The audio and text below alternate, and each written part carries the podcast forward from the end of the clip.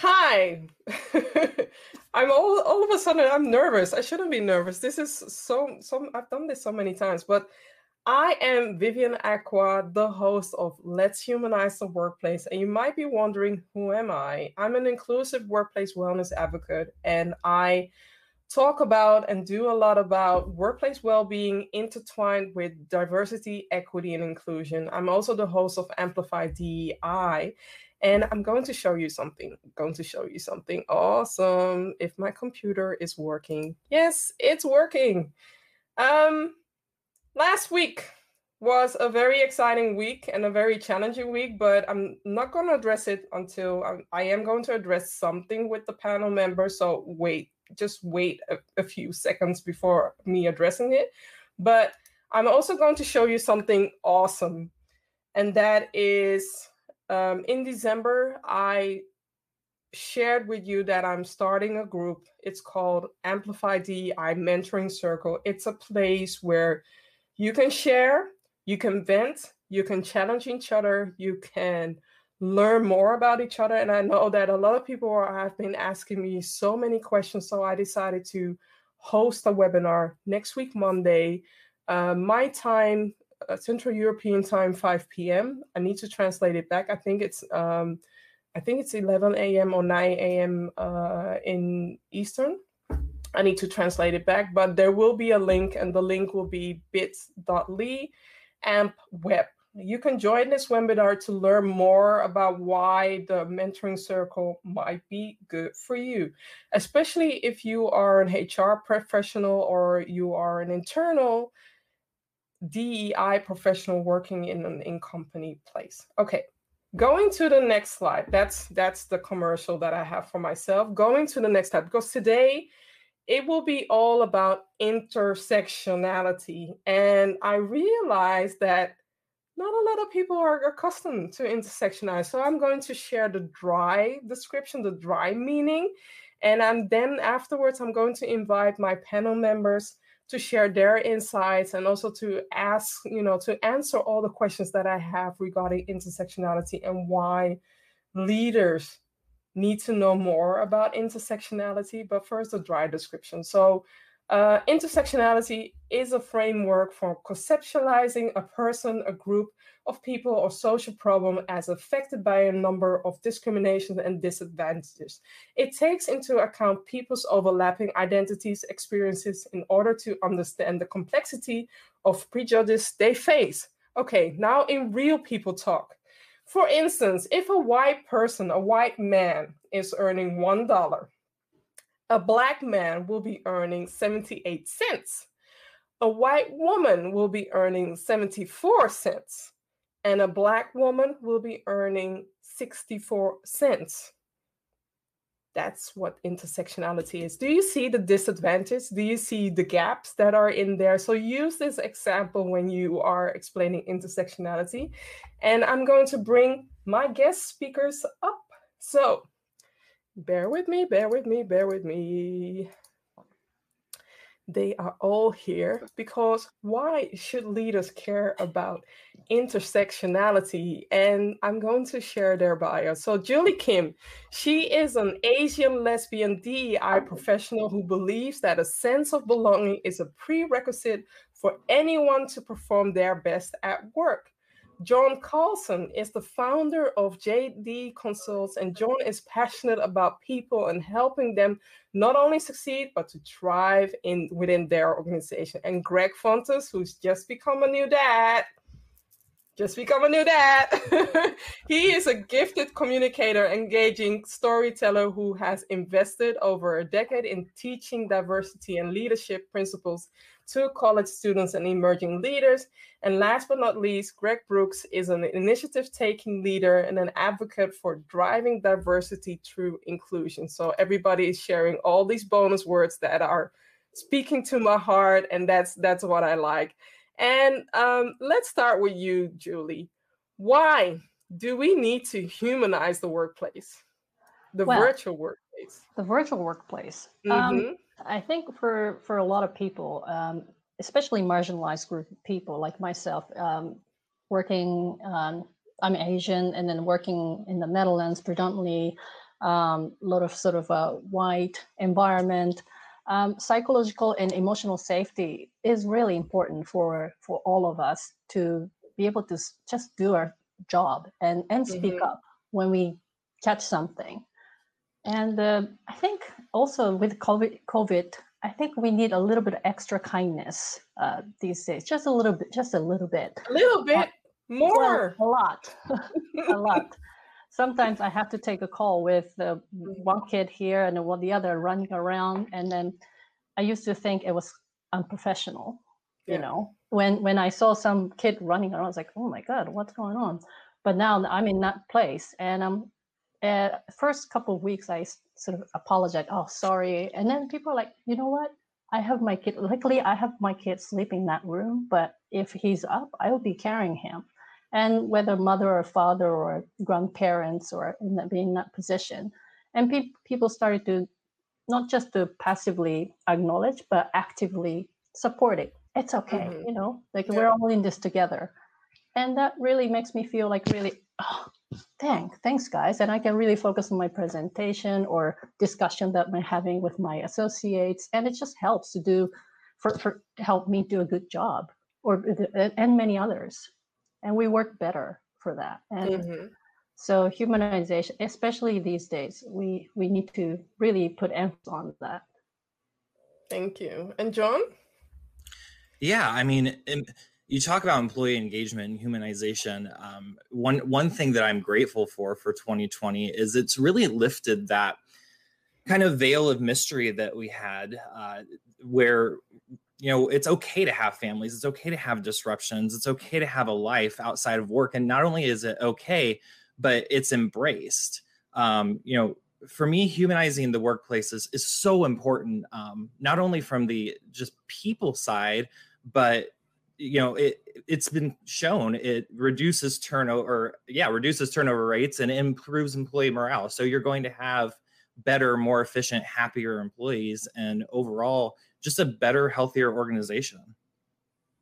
Definitely. And the fact that you even shared that yes we are allowed to have a personal life besides our work life i mean come on we cannot you know it's not like we can put on a mask when we are at work and and and remove that mask when we're going to work when we're going home. And unfortunately a lot of people are dealing with this situation but i'm hoping that having this conversation will open you know so many eyes and so many people to see to look better and to see to create that special workplace where everybody can be themselves and can feel like a belonging and can be okay when a, a kid is screaming or my child is you know he was playing outside and i had to I had to remove myself from the video, close the video because I don't want people to see me standing up wearing my jogging pants. I mean, I am at home. I am at home. I have to be comfortable as well, but I also have, you know, I have to realize that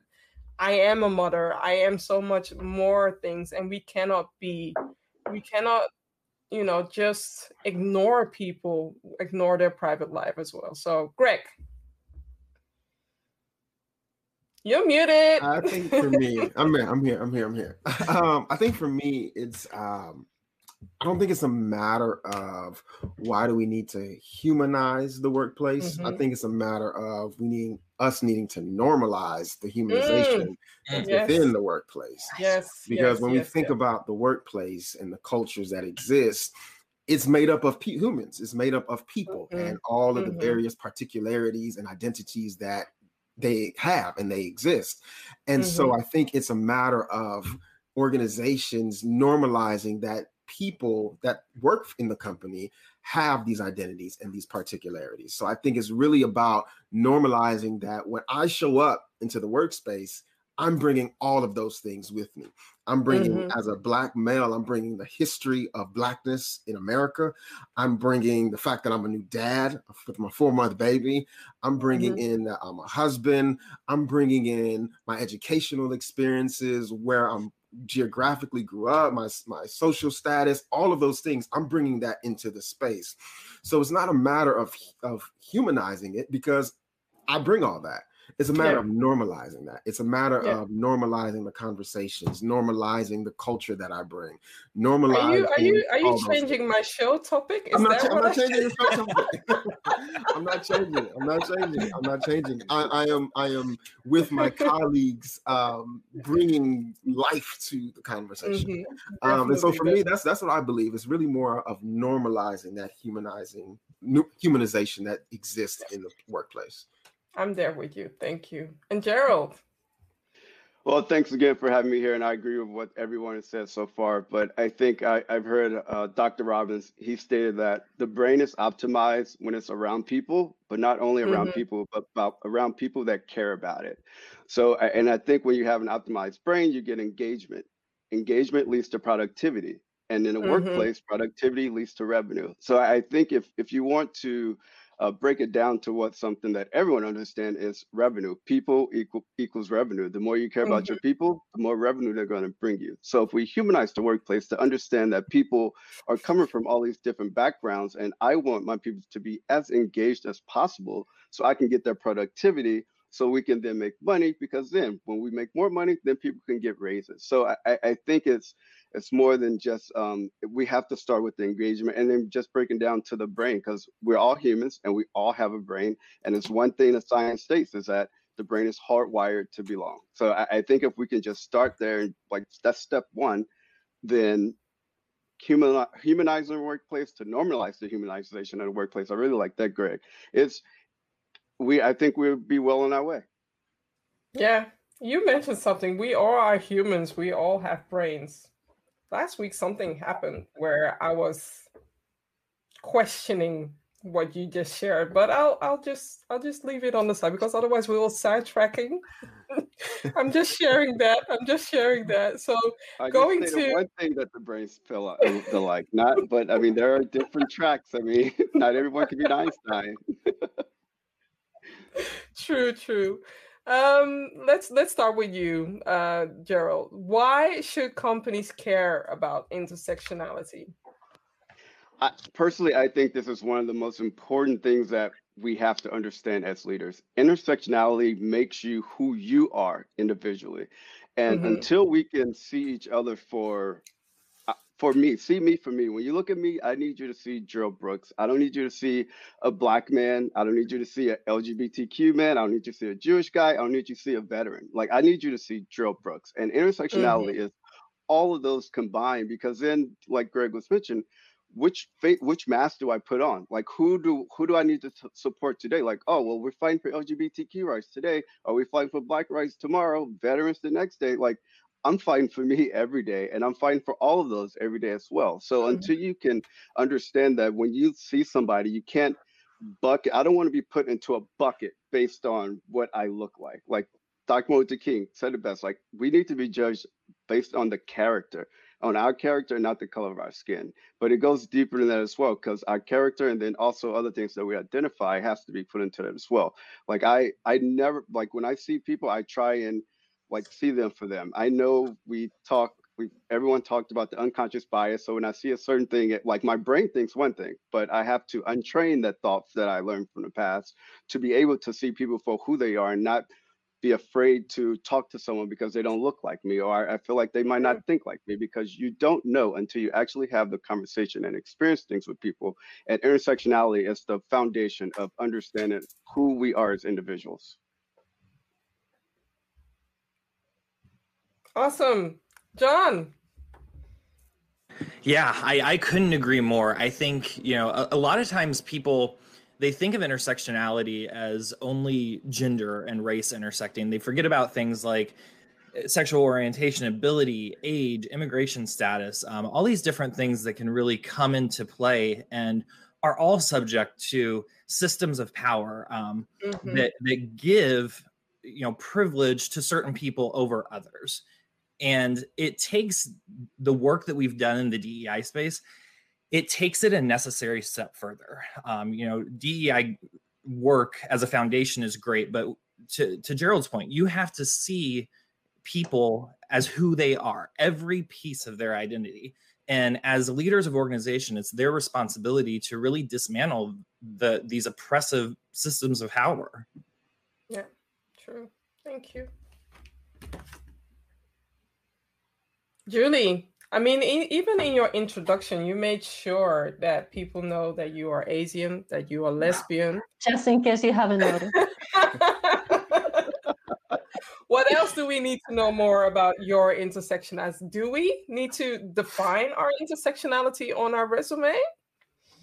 I don't know. Like it, it, when when people talk when we talk about intersectionality, like John said, it's, it's people tend to focus on sort of visible intersectionality mm-hmm. or visible yeah. diversity, but uh, people sort of um, not ignore, but we need to kind of unlearn. We need mm-hmm. to learn to see the different makeups and characteristics that that make who they who people who they are. I want to just want to give you one example of so that I want to use the sort of the generation lens in intersectionality.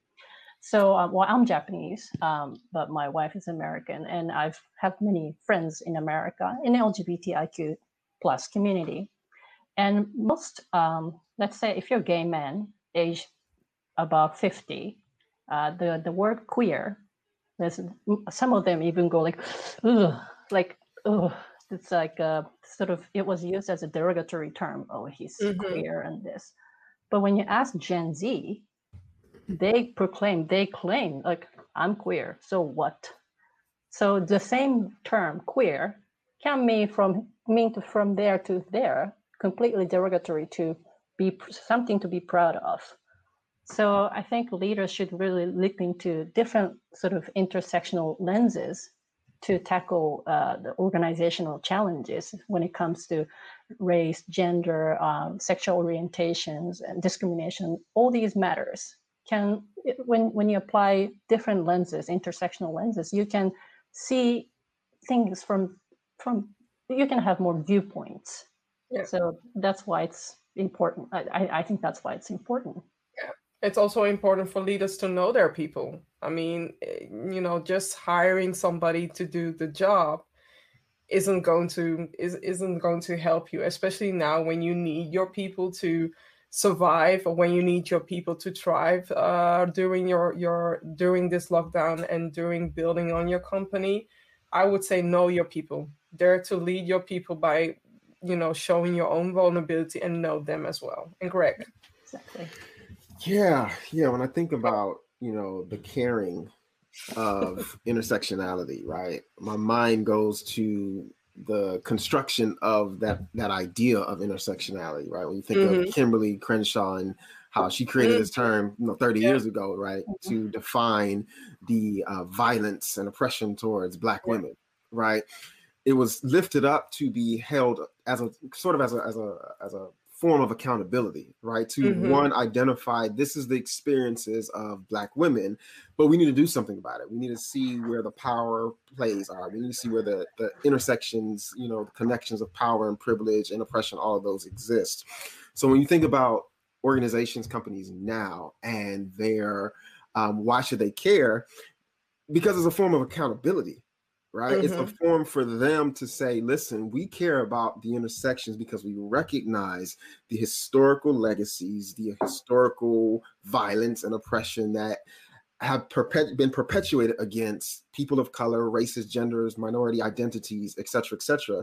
We should mm-hmm. see all of that, and we're acknowledging intersectionality because we want to do something about it right? We're not trying to absolve responsibility. We're not trying to turn a blind eye to it. No, we're willing to face these things, challenges head on, face on, right? So you shouldn't ignore what, it because what should, they, what should, they, do? Should they state it in their? I mean, I mean, I've seen companies making a commitment. Some companies are making real commitments. Some mm-hmm. companies mm-hmm. I have some question marks. I'm not going to call them off. I just have some question marks about. Mm-hmm their true commitment. But mm-hmm. do you feel like they need to address intersectionality in sim? You cut off on that last. You went on mute. Vivian, you went on mute. I was using the mouse too often, and now I'm just like, okay. Um, do companies need to address intersectionality in their commitments? Yes. I think if you name it, that uh, personally, I think you know, naming it is a huge thing of of first recognizing that it's a problem and recognizing it that's it's a goal, right? You know, in, in my work, you know, um, you know, there's this idea that when we talk about social justice, it's both goal and process, right? Uh, oftentimes places will say, okay, these are our diversity goals. And once we meet it, we're woke, we're good. No, almost cussed on here. No, right?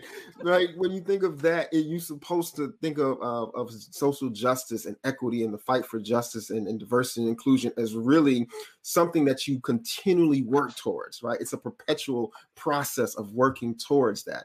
So I'm going to name intersectionality. I'm going to name the issues at hand simply because I know that's the goal that I need to work towards even if I meet my diversity metrics, when you start thinking of retention of the employee life cycle, and you start thinking about just the turnover that exists, you have new people coming in your organization on a regular. One new new person should be accounted for, right? So organizations need to care about it because it is a goal, it is a process, and and they should be able to name it right? Because when you name it you're addressing it. You're you're holding yourself accountable not just internally but publicly to your uh, if you're in the corporate world your your, your stockholders and your the, the the people who own shares your board. If you're in the educational space you're you're holding it accountable to your faculty your staff your students and then everything in between so I think naming it is what you should do. And I question those that don't name it because then you can go, we can have a conversation about performative DEI, performative allyship, and all of those things. Snapping and showing the awesome card as well because um, I wanted to know what will just just one thing. Uh, what is the negative thing that can happen when companies ignore intersectionality? And I'll start with uh, with John. Uh, we're seeing it. Um, it. has been ignored for so long that we're mm-hmm. seeing the result of that. So when you talk about one reason why companies shouldn't ignore it is because we're going to continue to perpetuate what we've been seeing. Mm-hmm. Consumers mm-hmm. uh, or clients, you know, they have access to more information than ever before. And there's True. a call to action, a demand that organizations start to get these things right. Um, and intersectionality is something that organizations have to get right because not only is it, you know, to, to Gerald's point, good for people and revenue, but they have to in order to be sustainable because clients and customers are demanding it and also external stakeholders. What I've seen is that in um, investment banks such as BlackRock or other companies, investment companies are really demanding transparency where they invest their money. And I'm just like, hey, I'm down for that. Please, investors, if you're watching, next time ask for the diversity numbers or figures because I know that some people are against, some people are for, but we have to start somewhere to showcase this transparency and to show that a company is doing their best as well. So, and Julie. Yeah. So, um, well, I can I can give you an example from Japan. Uh, mm-hmm. So, it's the year 2020, and then this um, uh, supermarket, uh, convenience store, big chain in Japan started running a campaign uh, with one specific sort of a service, uh, Mom's Kitchen. It's called mm-hmm. Mom's Kitchen. And uh, so the young high school students started a petition against that. Excuse me, sirs. This is it 2020, and then Japan ranked 121st in mm-hmm. uh, global gender equality index out of 153 countries. Yeah. So we're way, way, way behind. So imagine if you run, so this company is spending millions of euros, but millions of dollars for this campaign to promote, promote its service.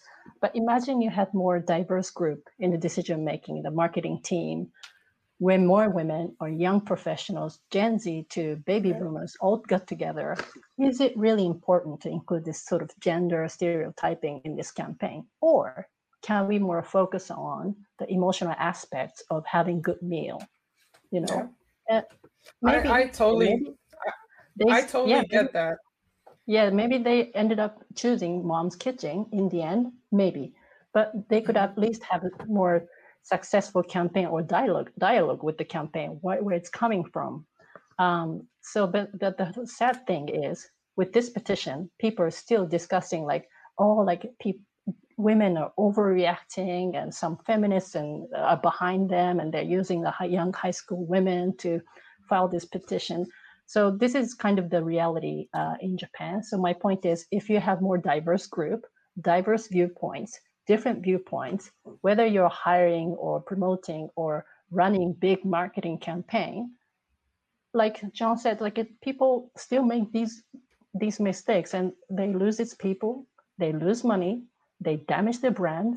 And so, again, intersectional perspective, intersectionality is super important. Which brings me to another thing because I I love watching Disney and all the other ancient cartoons, but now that I'm a mother, now that I'm doing the work of DEI, I'm having a hard time watching all these cartoons and unfilter my filter or defilter or remove or deactivate my filter. For instance, when I'm looking at Snow White, when I'm looking at Beauty and the Beast, when I'm looking at Mulan, for instance, why do the ladies need to save people? The first Disney movie that I like, where the woman had, you know, the front, uh, the, the the the the main role was Brave, and there are so many more. So do we also need to add intersectionality into cartoons? Because I don't want to watch old cartoons anymore because of this whole thing and because of this whole stereotyping. And I need to, when we are watching, I need to unlearn, tell my child, like, you know, your mother is not going to do that. So this is a cartoon, it's not real life. We're thinking differently but I'm letting you watch because this is fun. But know that your mother thinks differently, and he understands that. He he is trying to do better, but I do feel like cartoons also have an obligation to change certain stories. Greg, because you are your, your your daughter is growing up, right? Do you want her to watch Snow White in a particular way and think that she needs to be saved? Well, well, currently we're on Elmo, and uh, um, no, no, absolutely. I, I, I, I would not want that for her.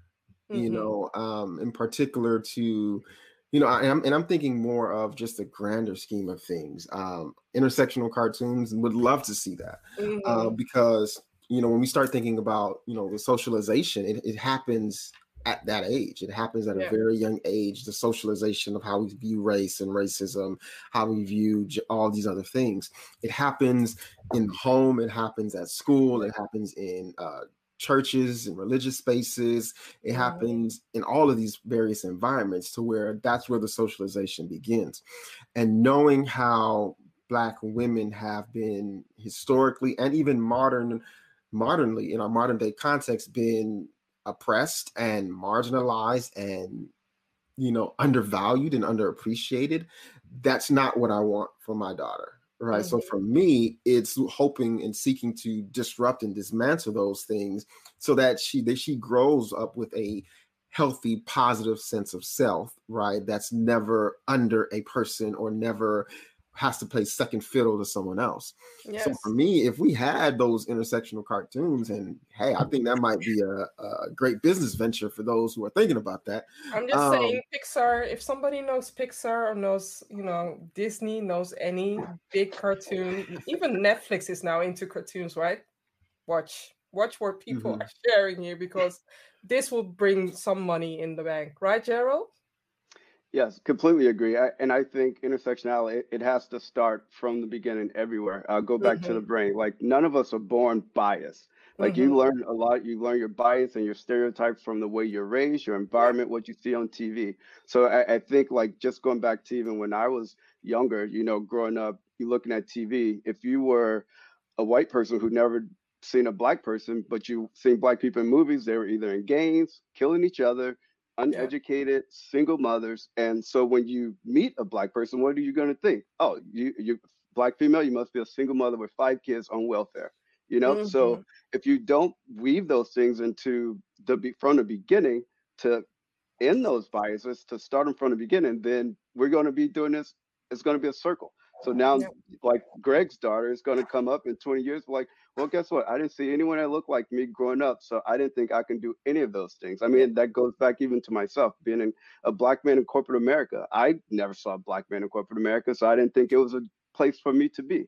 So I, I was like, oh, I need to be a professional athlete. Well, I'm five foot three, 150 pounds. I'm not sure what sport I think I'm going to play professionally, you know? So that was that was out of the box. Um, but I think if we start with the intersectionality as young as possible and as many things as possible, then these conversations won't have to be the, the uncomfortable conversations. There'll just be a daily conversation of seeing seeing things. I mean, now you see commercials with there are more interracial com- uh, couples on commercials. There are LGBTQ couples on commercials, and like I think I'll just leave with this, but um, like Schitt's Creek, like they never mentioned anything about like LGBTQ or anything. They just lived their lives and but they brought it up the way and it was never brought up like, oh my God, you must be this, you must be that. No, it's like when you bring people up a certain way, the right way, then you don't have to worry about when they become to high school what what group are they going to be in? Because mm-hmm. everyone be in the same group and understand that um, this isn't mean girls. Like i don't have to go sit at the table with the jocks or the black people or the arts people. Like i'm gonna go sit at the table with whoever i want to go sit at the table with.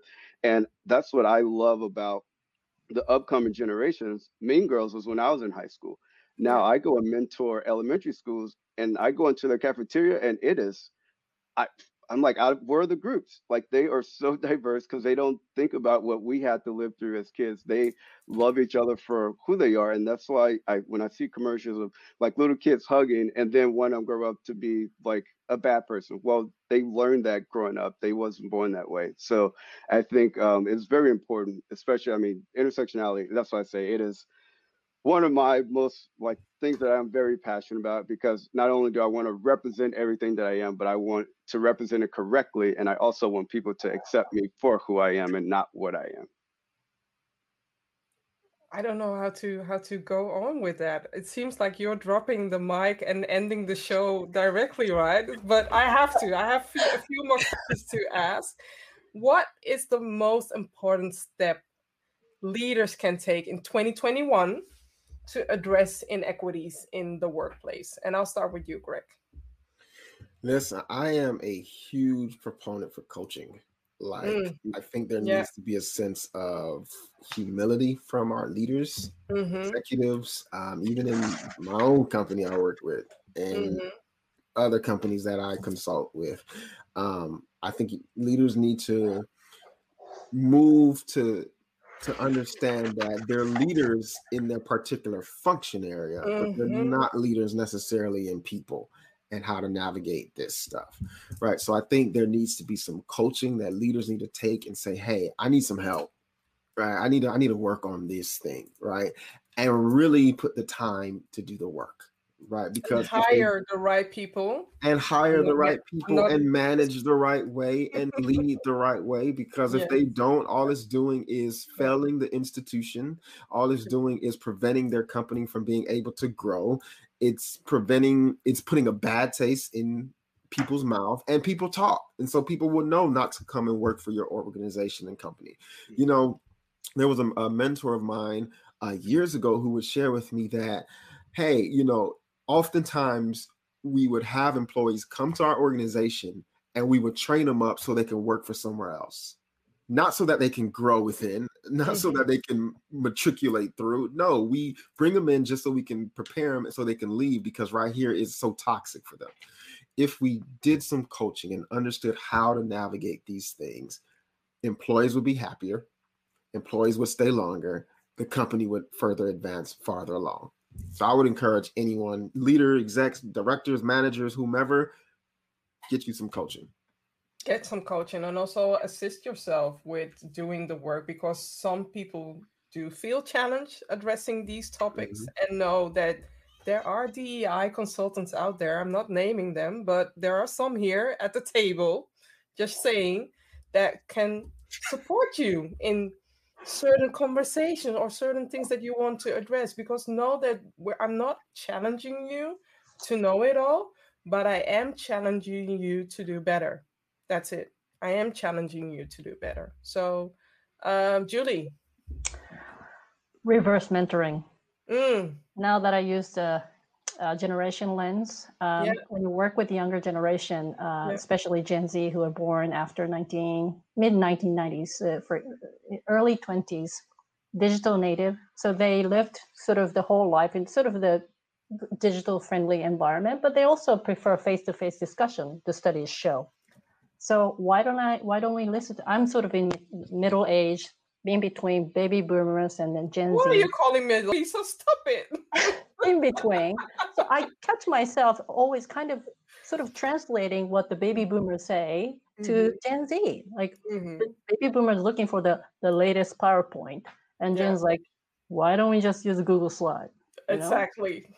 And then the baby boomers like, oh what's that what do you mean we i need to we need to track changes like dude we can do that you know we don't need to track it like technology tracks it i mean so why don't we listen to like it's not that the younger generation is is right all the time yeah, that, that's not what i'm saying but they, they're the future they're going to create the future so it's worth listening to them what they're thinking what they think the future is going to look like and you know it's it, they can tell us a lot of things and we can learn and we can also teach them yeah. Um i see i see reverse mentoring as a you know um how do you say a way to give back but also for you to soak in all their knowledge as well. So i would rather say um, traditional mentoring combined with reverse mentoring whereas you're learning from each other exactly. so that you're getting the best of both worlds as well. Yeah because I, I, feel like traditional coaching is more of the seasonal professionals mm-hmm. talk to the young professionals yeah. what the, the rules are and things like what you know that we've tried and then succeeded and failed but uh, i think we can be a little bit open for example redefining workplace you know yes. we used to be a, like a fancy building a nice coffee machine and then young professionals passive learned how the executives you know how, how they talk and do the presentation but that's not happening now so mm-hmm. why how do we deliver? How do we deliver the the things that we kind of can't have now to the younger generation? So I think I think it's it's a good time for to open up that discussion. Love it. Thank you. Um, John. Yeah, step one, a culture mind shift that organizations need to realize and put people over profits. The mm-hmm. profits will follow as long as you're putting your people first the second step and this may be this may be crazy i know it's insane listen to your people. Mm. take the time to listen find out what they're asking for what they need. I know it's insane right? And then not only you know say what you're going to do but then do it. Mm, walking the talk yes. Start putting some actions behind it. I love seeing these ceo statements and these pledges of diversity fantastic first step. Now, what are you going to do? How are you mm. show up every single day for your employees? Yes. I, let, let me let me tweak that last one because that last one needs some tweaking a little bit adjustment i want to so i want to see your six month commitment i want to see your year commitment not just not just put it on the wall as in this year this is my move for diversity and this is what i'm going to do make it actionable. I want to see action. So, what are you going to do in the next six months? And if that is just one step, that's totally fine. But be transparent, especially towards your people, so that they know that you and they are working towards that goal. Yeah. Right? And follow through. What what kind of accountability is there going to be if you're not hitting that that metric that you set for yourself? Mm-hmm. Mm-hmm. True. True. Gerald. Yes, I, I, think one of the uh, on top of the reverse mentoring coaching, I, I think those are great. I, I think um, a lot of leaders also need to find their humility. I, think there needs to be a connection between the entry level associates and the board. I, feel right now a lot of companies they have the board and then they have everyone else. Um, when you become a board member, that doesn't make you into a robot. You're still mm-hmm. a human. Mm-hmm. And to use yeah. the topic of the conversation, humanize the workplace, humanize the board of directors. Like, don't mm-hmm. be afraid to talk to people. There's one thing that we've all felt alike and that's what it feels like to be an outsider like and it doesn't matter like everyone like even if you're a man in a group of all women myself in a group of anyone that it's not myself um but have that conversation with your people so they can have that connection. Because until you have that on interviews, you say, What is a leader? People are going to explain a unicorn because everyone, a leader has to be perfect. They have to do this and do that. No, a leader needs to be humble. They need to be able to admit failure. They have to be okay with not being okay. And those are the things that the Gen Zs, that's what they are looking for. I was talking to a friend and a Gen Z came to an interview and before the interview even started, she said, "Explain this." And it was a picture of their board, which was major like all white men, and she was like, "Explain this before the interview." There is no way in the world I would have did that on an interview when I was looking for a job. But that's what you, we have to adapt to and understand that. that evolution of the workplace. Is yeah, I mean the the the force and the the passion like what every that we're all showing here that's the passion that the workforce is going to have and mm-hmm. if you mm-hmm. want to retain the top talent instead of saying oh let's go find the top talent you have the top talent just grow it from within it's there you don't need to go find what's already in your house you know so i think the the connection between board and entry level it needs the gap needs to it needs to shut down i mean you need to be able to talk to people just like you're at a board meeting talking to them. And granted, you're not going to use the same language. I understand that. But I want a leader to get onto a video conference with their company and be like, I just want to have a conversation with y'all about this one time when I felt, and this is how it made me stronger. That is mm-hmm. going to connect with so many more people than putting out statements of we're against this. We know you're going to say who's going to say they're for racism. I mean, come on everyone know you're going to say we're against it, but tell me how you personally are against it and what you're doing to help yourself out. Because a lot of people they say, I want to help you. Well, you need to help you, you first. Like so before I started the DEI, yeah. um, journey, yeah. I started reading about myself, my own biases to understand what's wrong with me. And then now I feel like I can go and help other people. Leaders, you just can't say, oh, I'm on a board. Let me go help you. No, like Greg said, you don't just have this, it just doesn't come to you because you become a board member. Like actually go do the work to make yourself better so you can grow better people. And that's where we divide the managers from the leaders because managers manage projects and programs, leaders lead people. And tomorrow we all everyone wants to work for a leader because the people that work for you they're going to make sure the programs and projects are doing what they need to do if you're leading the people correctly. I want to add something on that. I believe in self leaders i oh, want sure. you to think that you are the leader of tomorrow of today by leading yourself first. That's what i want to challenge people with. I completely I, agree with that. Thank you can I um I I I will I could have I could talk for hours. I know the time is we are almost ending, but I want to end with this question. And I'll start with Greg. What is your wish for 2025 when it comes to humanizing the workplace and intersectionality? What do you wish to see? Hmm. Man, that's that's a heavy one. There's so much. There's so much. But I would love to see um, I would love to see where this is not reactionary, right? But that this is relevant, right? To where this is something that becomes the forethought, and this is something that becomes it, it moves from it, it, becomes normal, right? It's, this is normal to have these conversations. Mm-hmm. Right? We're not teaching you how to have the conversations. Yeah. Having the conversations are part of your DNA of the company of your organization. Um, you're not performative right?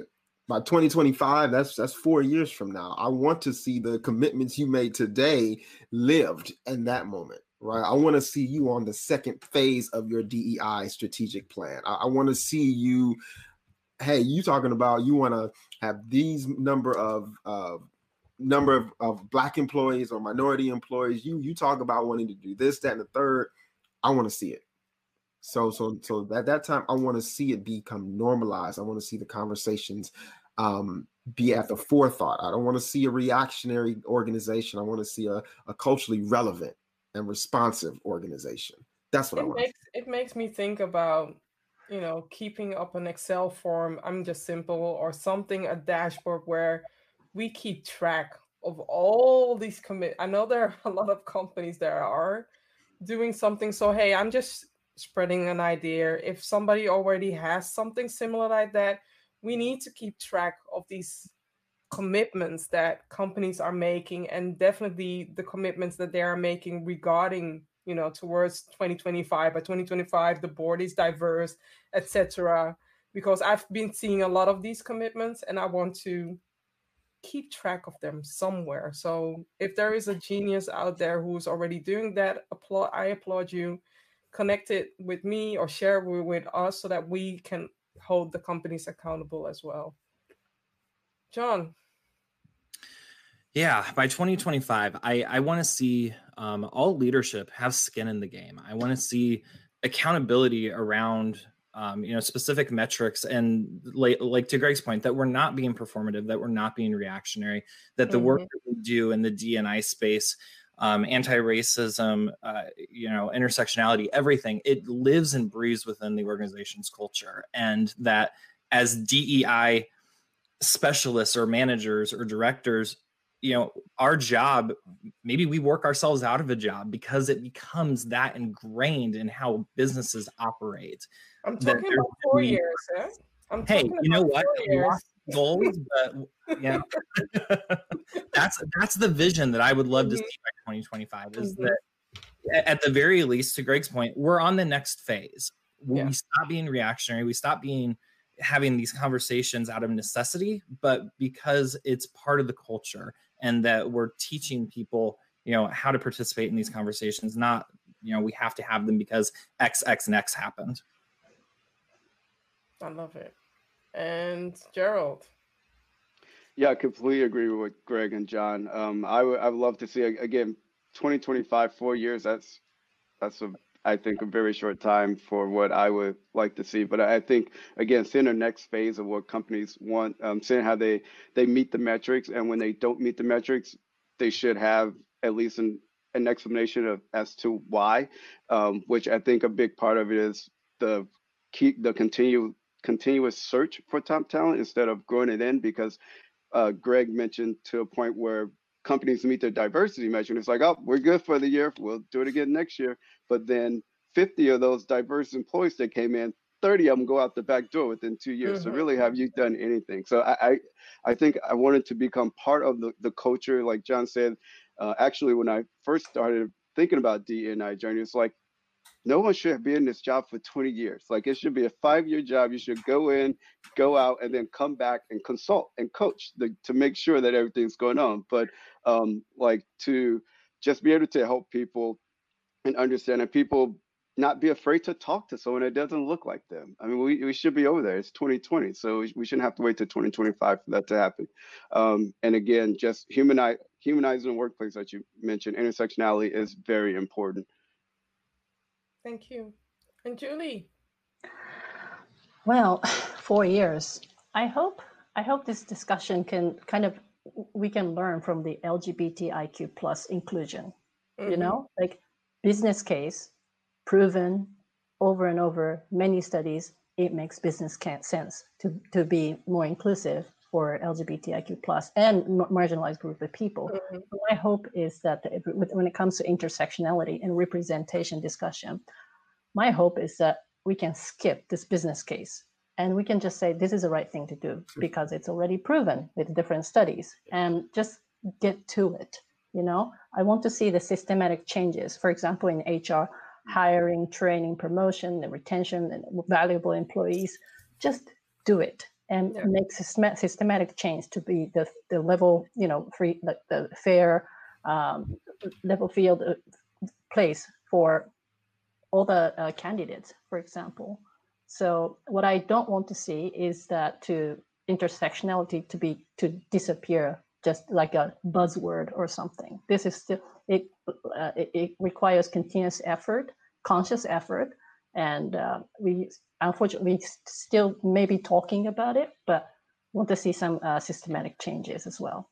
Yeah, I want to see more accountability, more and more. Have a platform. I was thinking about that platform, and now I'm just like, if there are any tech leaders out there or gurus who are, you know. Um, you you know they are sharing or at least documenting what company X is sharing or what BlackRock is sharing, what Nasdaq is sharing, so that we can cheer the companies that are doing their best or doing the work, so that we can cheer, so that the other you know the other companies will follow their lead. We have to start somewhere, and we have to do better. That's it. My son is seven and i don't want to have this conversation when he is starting in the workplace or become his own manager or become his own boss. I don't want this. So that's why i am doing my utmost best to move the needle faster sooner better.